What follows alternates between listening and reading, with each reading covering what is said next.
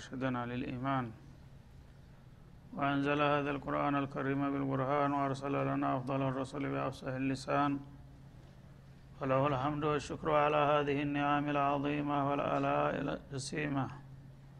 والصلاة والسلام على خير خلق الله وخاتم رسل الله. الذي قال ما اجتمع قوم في بيت من بيوت الله يتلون كتاب الله. ويتدارسونه فيما بينهم إلا نزلت عليهم السكينة. وغشيتهم الرحمة وحفتهم الملائكة وذكرهم الله في من عنده. وعلى آله وصحبه ومن اهتدى بهذه وبعد.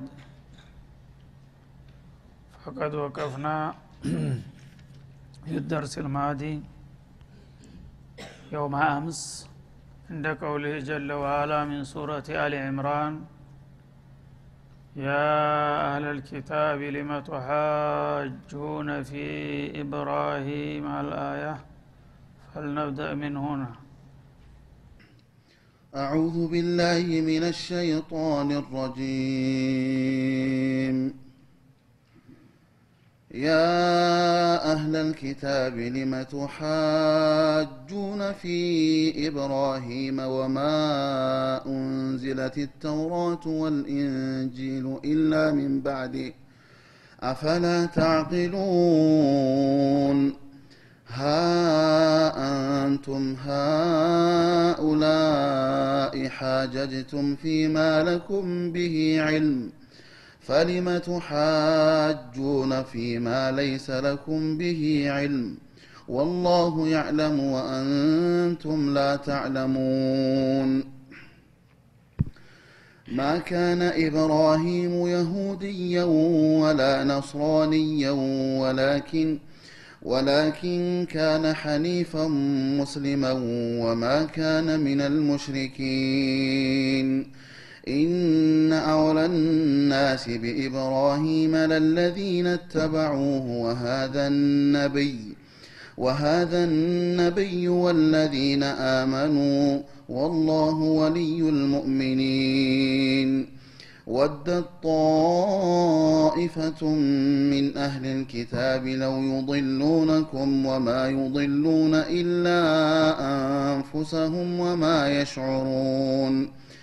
يا أهل الكتاب لم تكفرون بآيات الله وأنتم تشهدون يا أهل الكتاب لم تلبسون الحق بالباطل وتكتمون الحق وأنتم تعلمون وقالت طائفة من أهل الكتاب آمنوا بالذي أنزل على الذين آمنوا وجه النهار واكفروا آخره لعلهم يرجعون ولا تؤمنوا إلا لمن تبع دينكم قل إن الهدى هدى الله أن يؤتى أحد مثل ما أوتيتم أو يحاجوكم عند ربكم قل إن الفضل بيد الله يؤتيه من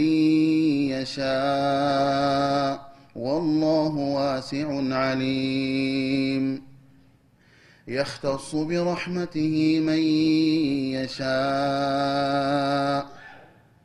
والله ذو الفضل العظيم.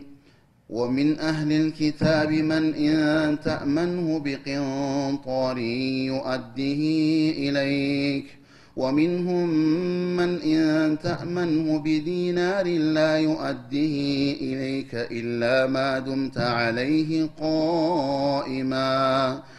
ذلك بأنهم قالوا ليس علينا في الأميين سبيل ويقولون ويقولون على الله الكذب وهم يعلمون بلى من أوفى بعهده واتقى فإن الله يحب المتقين إن الذين يشترون بعهد الله وأيمانهم ثمنا قليلا أولئك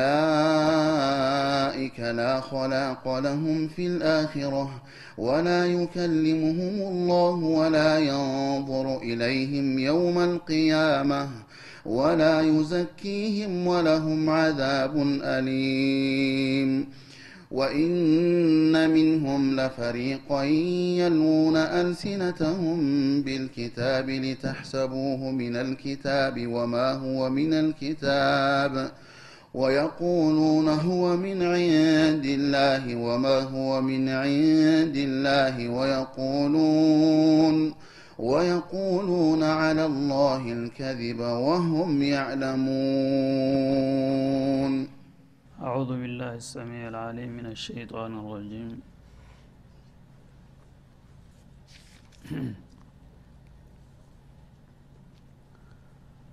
ካለፈው ጋር ለማያያዝ ያለፈው አያት አላህ ስብሓናሁ ወተላ የቀድሞ መጽሐፍ ባለቤቶችን ልዩ ልዩ ጥያቄዎች እያቀረበላቸው ነበረ ያለው ከዛ ጋር በማያያዝ ቁል ያ አህለ ልኪታብ ተዓለው ኢላ ከሊመቲን ሰዋኢን በይነና ወበይነኩም እናንተ የቀድሞ መጽሐፍ ባለቤቶች ተብዬዎቹ እውነት በመጽሐፍ የምታምኑና የምትመሩ ከሆናችሁ በእኔና በእናንተ መካከል ሚዛናዊ ለማንም የማታደላ የሆነች ትክክለኛ ቃል አለችና በእሷ ላይ እንስማማ በዚህ ላይ ኩንትራት እንግባ ማለት ነው። እኔ ለግሌ ከእናንተ የምፈልገው ጥቅም የለም ወይም እናንተን ለመጉዳት የምፈልግም አይደለሁም። ዋናው ከጌታ የተጣለብኝን ሀላፊነት ለሰው ልጆች አድርስ ተብያለሁኝና ያን ነገር ደግሞ እናንተ በመሰረቱ ታውቃላችሁ። በእኔ የተጀመረ አይደለም። ማኩንቱ ቢድአ ሚን ሩሱሊ እንዳለው ታሁን በፊት የምታምኑባቸውና እንከተላቸዋለን የምትሉት ነቢዮች ያመጡትን መርህ ነው ይዤ የመጣሁት። በዛች ቃል ላይ እንስማማ። እንግዲያ ነገር የለም። ያቺ ቃል ደግሞ እኔን ጠቅማ እናንተን የምትጎዳ አይደለችም። ለሁላችንም ሚዛናዊና እኩል የሆነ መብት የምሰጠናትና በእሷ ላይ እንስማማ ብለህ ጥራቸው ይላል።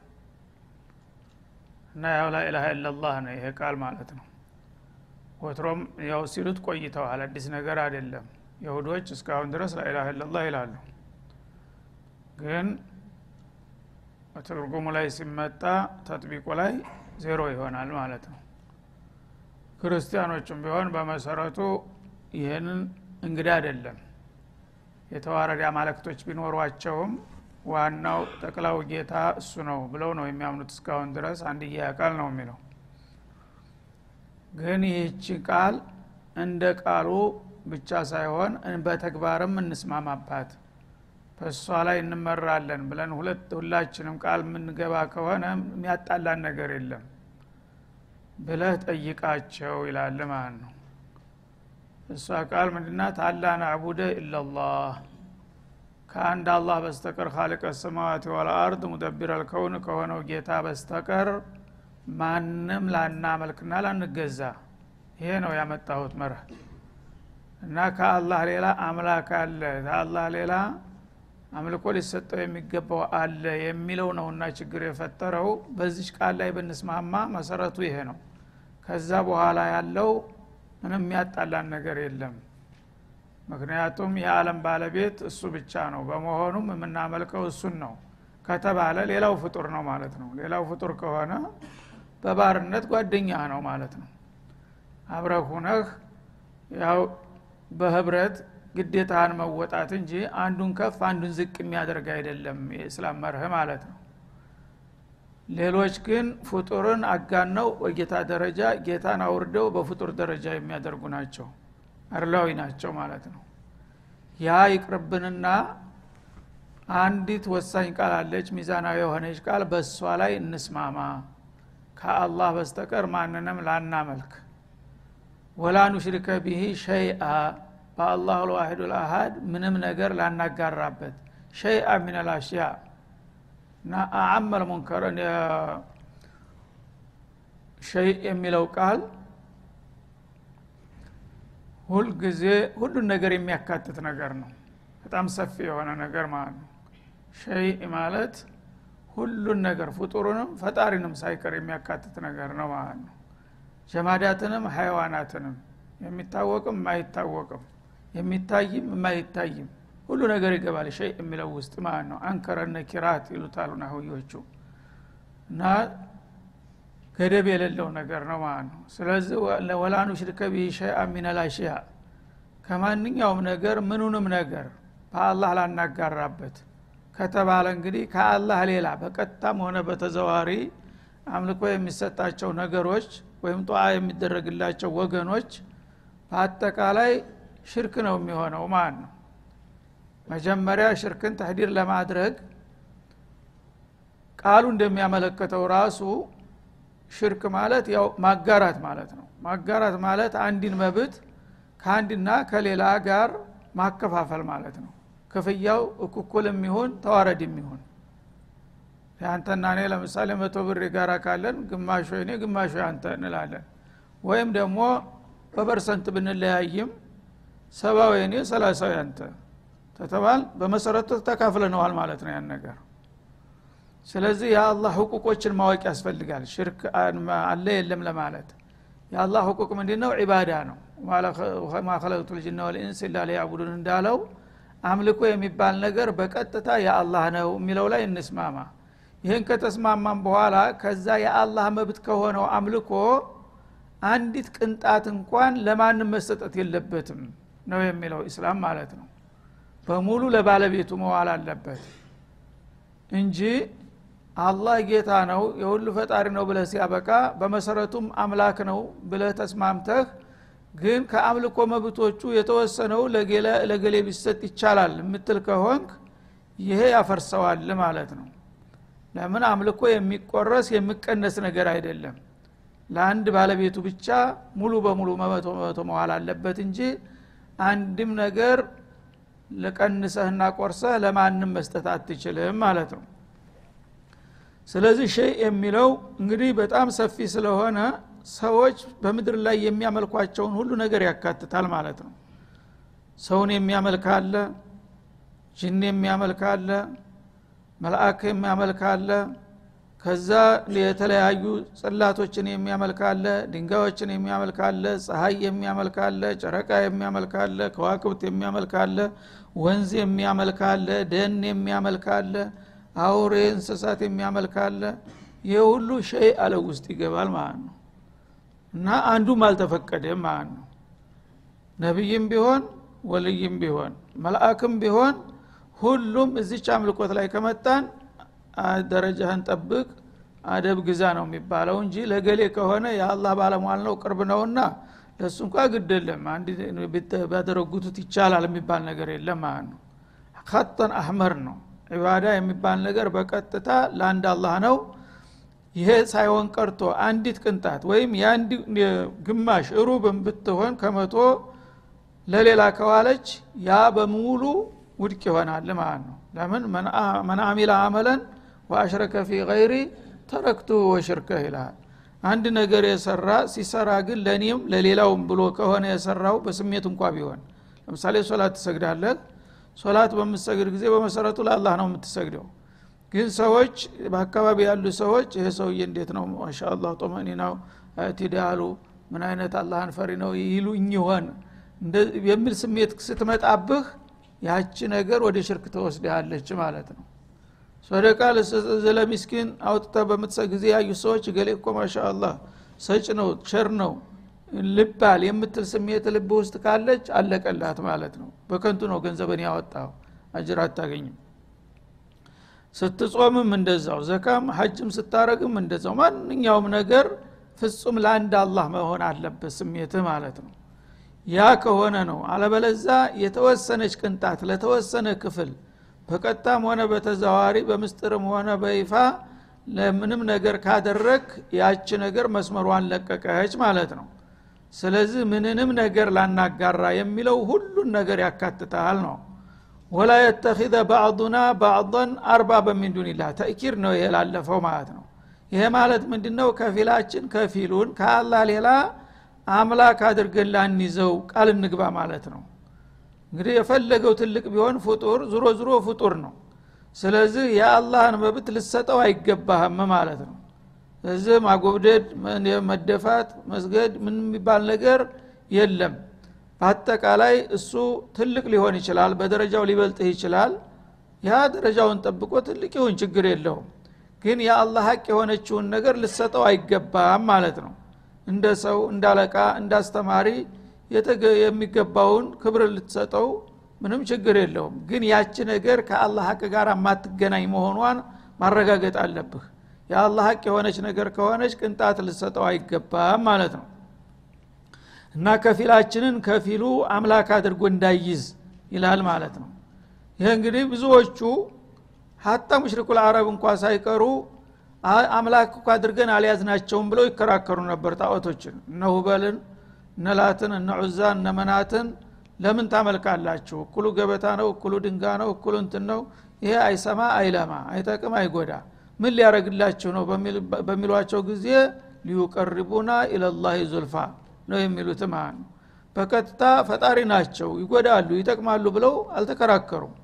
አይ እነሱ ባላቸው ለጌታ ባላቸው ቀረቤታ ወደ ጌታ ያስታርቁናልና ያቃርቡናል እንጂ እኮ እነሱ አድራጊ ፈጣሪ ናቸው ብለን አይደለም ብለው ነው መልስ የሰጡት ማለት ነው።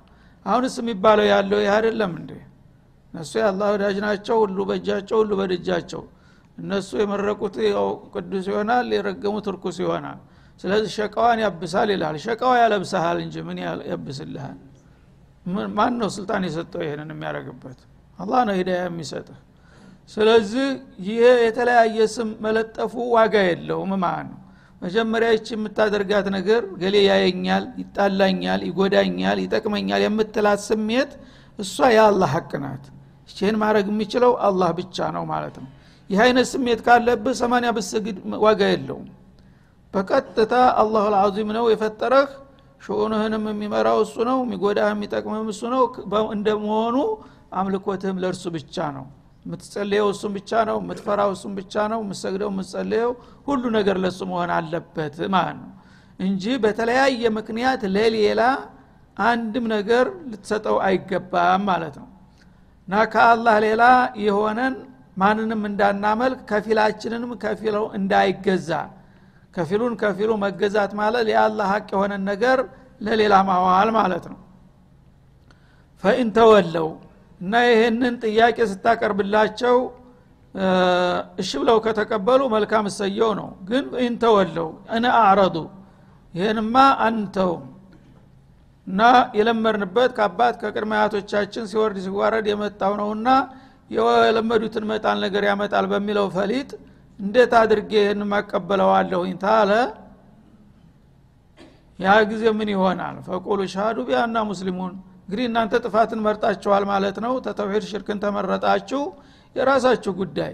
እኛ ግን በዚህ መርህ እንደምንመራና ሙስሊሞች ለአላህ ታማኞችና ታዛዦች መሆናችንን እናንተ ጭምር እንድትመሰክሩልን እና እናንተ እምቢ መብታችሁ ነው ብለህ ተዋቸው ይላል ማለት ነው ቢአና ሙንቃዱነ ሊአምሪላህ ስብሓናሁ ወተላ የአላህን መብት ትርሽም ሸርፈንና ቀንሰን ለማንም እንደማናውል ይህንን እናንተ ራሳችሁ እንድትመሰክሩ። ነገ ምናልባት አላህ ፊት እንጠይቃችኋለን በምስክርነትና ይህን ነገር አንተ በምስክርነት እንደምትቀርብበት ወቅ ብለህ ትተዋለህ ማለት ነው።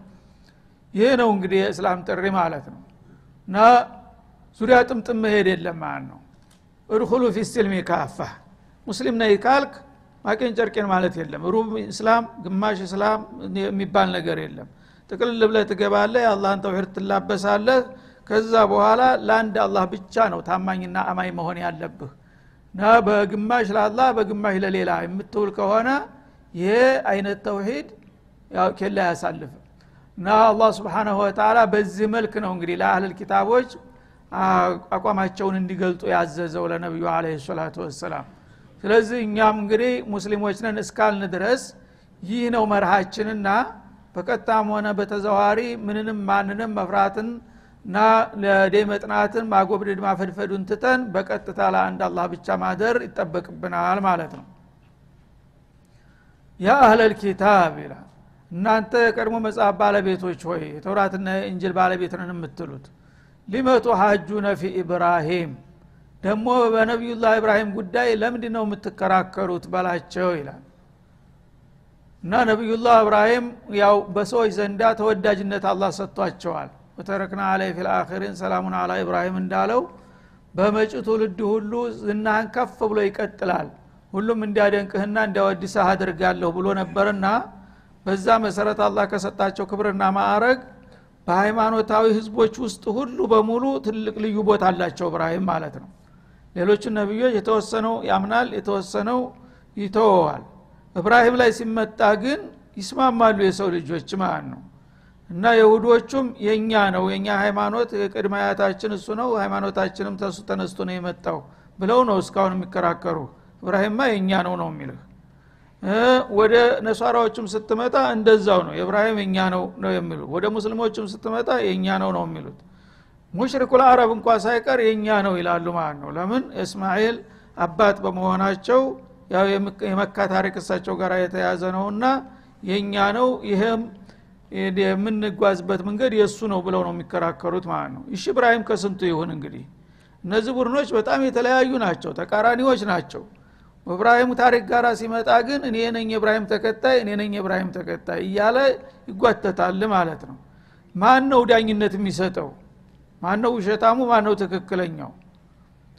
እብራሂም በሁሉም ዘንዳ ባላቸው ተወዳጅነት በጣም አላህ ስብሓናሁ ወተላ ክብር ሰጥቷቸዋልና ሁሉም ያደንቃቸዋል ሁሉም ይወዳቸዋል። ክፋቱ ግን ከመውደዱ የተነሳ ሙሽሪኩም የሽርክ መሪ ናቸው ሊል ይሞክራል ማለት ነው። የሁድዩም የሁዳ ነው ነስራንዩም ነሷራ ነው ይላቸዋል። እንግዲህ የሞኝ ወዳጅ ንፍጥ ይቀባሃል እንደሚባለው ወደርን ብለው የእሳቸውን ታሪክ እያጎደፉ ነው ማለት ነው ስለዚህ አላህ ስብሓናሁ ወተላ ደግሞ በበኩሉ እብራሂም ልዩ ወዳጁ ናቸው። ተኸዘላህ ኢብራሂም ከሊላ ብሏል። ወዳጁን ማንም ጨመላቃ እየተነሳ የኔ ሰው ነው ሊል አይገባውም ማለት ነው። መከላከል አለበት ደግሞ። እሱ ደግሞ በበኩሉ ይህን ጉዳይ ለእኔ ተውትና የእብራሂምን ሹኡንና ማንነትና ምንነትን ማቀውን ስለሆንኩኝ ከማን ጋር እንደሚቀራረብና ማንን እንደሚመስል እኔ ነግራችኋለሁኝ እናንተ ግን በማያገባችሁ ጉዳይ ገብታችሁ አታዘባርቁ በማለት ሊመቱ ሀጁ ነፊ ኢብራሂም። በእብራሂም ሽኡን ለምንድን ነው የምትከራከሩት ይላል። ወማ unዚለት ተውራት ወልኢንጂል ኢላ ሚን ባዕድህ ተውራትና እንጂል የተባሉት የእናንተ መጽሐፎች ከሱ በኋላ በብዙ ክፍለ ዘመናት ቆይተው ነው የመጡት የተወረዱት። እንደዚህ ሁኖ እያለ ከእናንተ ጋር ምን አገናኘው ይላል። ኢላ ሚን ባዕድህ ማለት ነቢዩላህ እብራሂም ካለፉ በኋላ በሺ የሚቆጠሩ አመታቶች ቆይቶ ነው ነቢዩላህ ሙሳ ተውራትን ይዘው የመጡት ማለት ነው። ከዛ ደግሞ የበለጠ ቆይቶ ነው ዒሳ እንጅልን ይዘው የመጡት። የይሁድያና ነስራንያ የሚባለው ሃይማኖት ደግሞ መነሻው ምንጩ ምን ላይ ነው ከተባለ የይሁድያ ያው ሙሳ ላይ ነው የሚነሳው ማለት ነው። የነስራንያ ዒሳ ላይ ነው የሚነሳው። እብራሂም ግን የት እየለሌው? የትና የት? ወደ አምስት ሺህ ዓመት ወደ ኋላ ይሄዳል ማለት ነው እና ምን አገናኝቷችሁ ነው? የእኔ ይሁዲ ከእብራሂም ነው የመጣው የኔ ነስራኒ ከእብራሂም ነው የመጣው የምትሉት ይሄ በታሪክ እንኳ ሚዛን እኮ ሲታይ የሚገናኝ ነገር አይደለም። ተውራትና ኢንጅል የመጡት አሁን በቅርብ ጊዜ ነው። እብራሂም ካለፈ ብዙ ቆይቶ ማለት ነው። አፈላ ታዕቂሉነ ስዋ ተድቢሪኩም እና የአባባላችሁን ከንቱነት አትረዱምን? እና የታሪክ ታዛቢዎች ይስቁብናል ብላችሁ እንኳ ትንሽ አታፍሩምና አትፈሩም እንዴ እንዴት አድርጋቸው የማይገናኘውን ነገር ልታያይዙ ትሞክራላችሁ ሲል ይተቻቸዋል ማለት ነው هذا وصلى الله وسلم على النبي وعلى اله